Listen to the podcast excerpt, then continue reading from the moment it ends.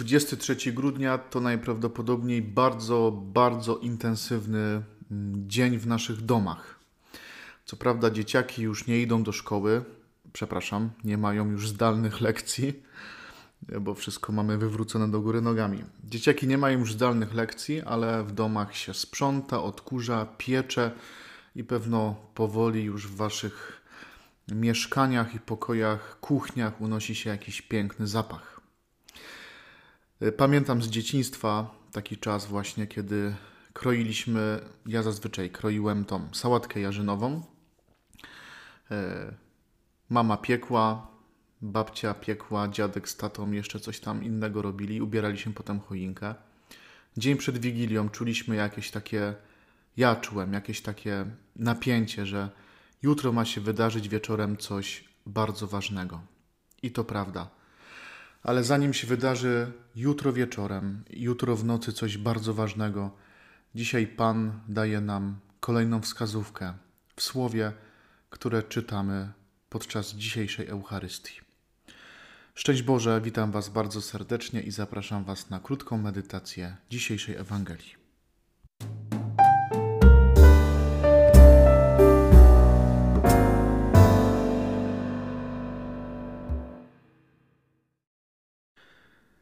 Kochani, dzisiaj będzie taki trochę odgrzewany kotlet. Chciałbym się do tego przyznać od początku. Mm, moje myśli wracają po prostu do e, pewnej medytacji tego słowa, mm, która zrodziła się w moim sercu już dawno, dawno temu. Też zainspirowany jestem trochę mm, pewną, pewnym kazaniem, homilią arcybiskupa Rysia. Wydaje mi się, że to jeszcze z czasów, kiedy byłem w seminarium i miałem tą wspaniałą możliwość bycia klerykiem, kiedy on, będąc jeszcze księdzem, po prostu był rektorem naszego seminarium. To będzie myśl, która będzie się wiązała trochę ze świętą Elżbietą. Znaczy nie trochę, przede wszystkim ze świętą Elżbietą. Od tej myśli zaczyna się ta Ewangelia, którą czytamy dzisiaj. Dla Elżbiety nadszedł czas rozwiązania i urodziła syna. Gdy jej sąsiedzi i krewni usłyszeli, że Pan okazał jej tak wielkie miłosierdzie, cieszyli się razem z nią.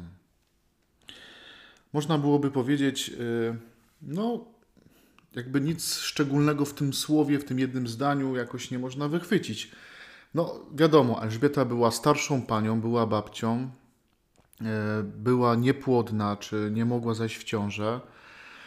Więc y, jakby ludzie bardzo, bardzo cieszą się razem z Elżbietą, że mm, ona w końcu po wielu pewno latach jakiejś modlitwy, starań może zachodzi w ciążę pewno w takim momencie, kiedy się tego w ogóle nie spodziewa.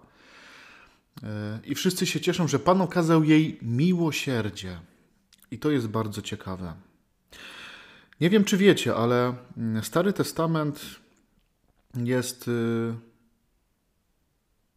pełen, no czy no może nie pełen, ale w Starym Testamencie znajdziemy kilka takich momentów, kiedy przeczytamy słowo o kobietach, które nie mogły mieć dzieci, e, a później dzięki wielkiej interwencji Pana Boga zachodzą w ciążę i rodzą kogoś bardzo ważnego dla świata. No na przykład Sara, nie? żona Abrahama. To jest bardzo, bardzo podobna, podobna historia, bo wiemy o tym, że i Abraham i Sara byli bardzo już podeszli w latach.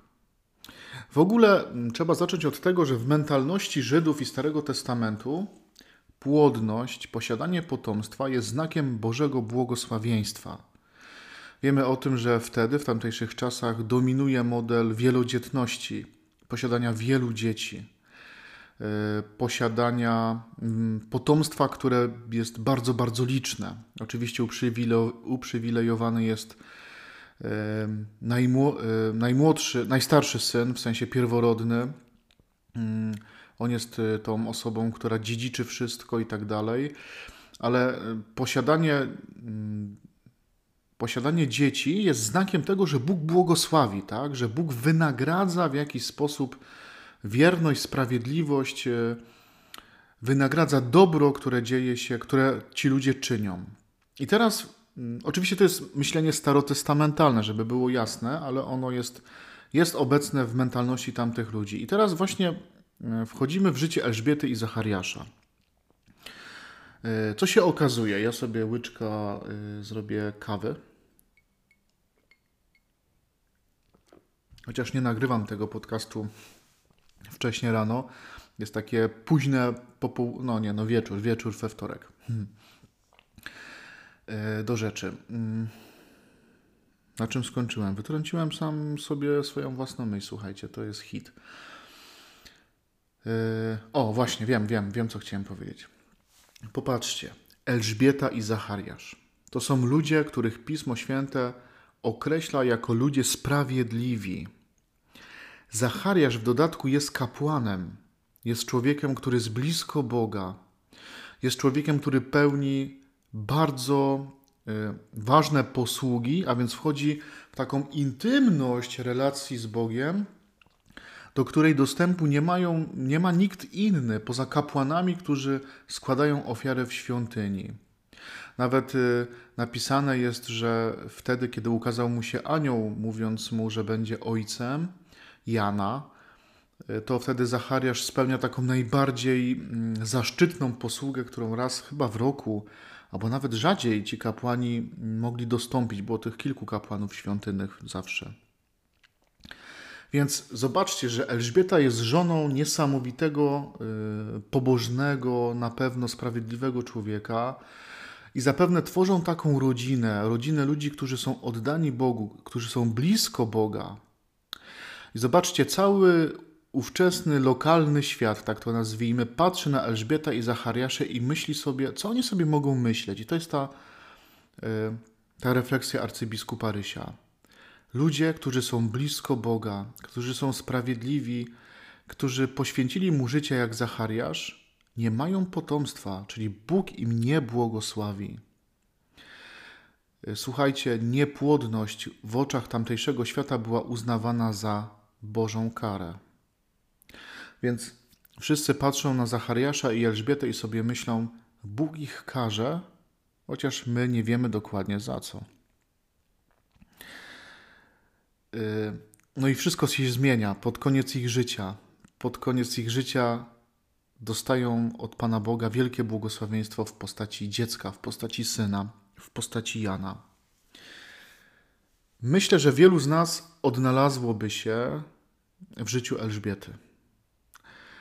To znaczy, bardzo często, no nie wiem czy często, tak mi się powiedziało, ale myślę, że czasami pojawiają się w naszej głowie takie myśli: Panie Boże, Jestem blisko Ciebie, wypełniam prawo, wchodzę w relację z Tobą, pogłębiam ją. Odmawiam różaniec, czytam Pismo Święte, chodzę na Eucharystię, spowiadam się raz w miesiącu. I to wszystko jakby na nic. To znaczy, moje życie z przekleństwem. Mam wrażenie, że Ty mi nie błogosławisz. Słuchajcie, ta Ewangelia jest dla wszystkich z Was, dla wszystkich z nas którzy w swoim życiu stracili nadzieję, którzy żyją w jakimś, wydaje się nam, przekleństwie. Dla wszystkich, którzy będąc bardzo blisko Pana Boga, mają wrażenie, jakby w ogóle Bóg był nieczuły na nasze słowa, na to, co się dzieje w naszym życiu, jak gdyby był nieczuły na to, co nas dotyka. I to słowo jest o tym, że Bóg nie jest nieczuły, tylko Bóg wie, w którym momencie ma przyjść. Bóg wie, jaki jest najlepszy moment w naszym życiu, żeby przyjść z konkretnym błogosławieństwem. Tak jak w życiu Zachariasza i Elżbiety, bo Jan, który wychodzi z łona Elżbiety, staje się ostatnim prorokiem, mostem łączący Stary i Nowy Testament. Jak mówiliśmy sobie tam kilka podcastów wcześniej, jest tym, który, który wskazuje na Jezusa i mówi: Oto baranek Boży. Dlatego Jan, dlatego Jezu, dlatego, dlatego Pan Bóg potrzebował Elżbietę i Zachariasza. Dlatego musiał wyczekać ten moment. Słuchajcie, ksiądz Pawlukiewicz, ksiądz Piotr Pawlukiewicz, już świętej pamięci, w jednym z tych swoich różnych tam audiobooków, konferencji mówi takie piękne zdanie, że Bóg się zawsze spóźnia o 15 minut, a i tak zawsze zdąży. Bóg wie, kiedy przyjść. Popatrz na swoje życie, popatrz na to, na to co się dzieje w Twoim życiu jakby prześwietl je i pomyśl sobie, Bóg wie, kiedy przyjść, tylko musisz być blisko. Elżbieta i Zachariasz pozostali wierni do końca. I tego dzień przed niezwykle ważnym wydarzeniem i wieczorem Wam życzę No i spotkamy się na ostatnim podcaście jutro, w Wigilię Bożego Narodzenia z samego rana. To będzie ostatni podcast tego cyklu. Mam nadzieję, że y, mogę powiedzieć do usłyszenia. Dobrej środy. Z Bogiem.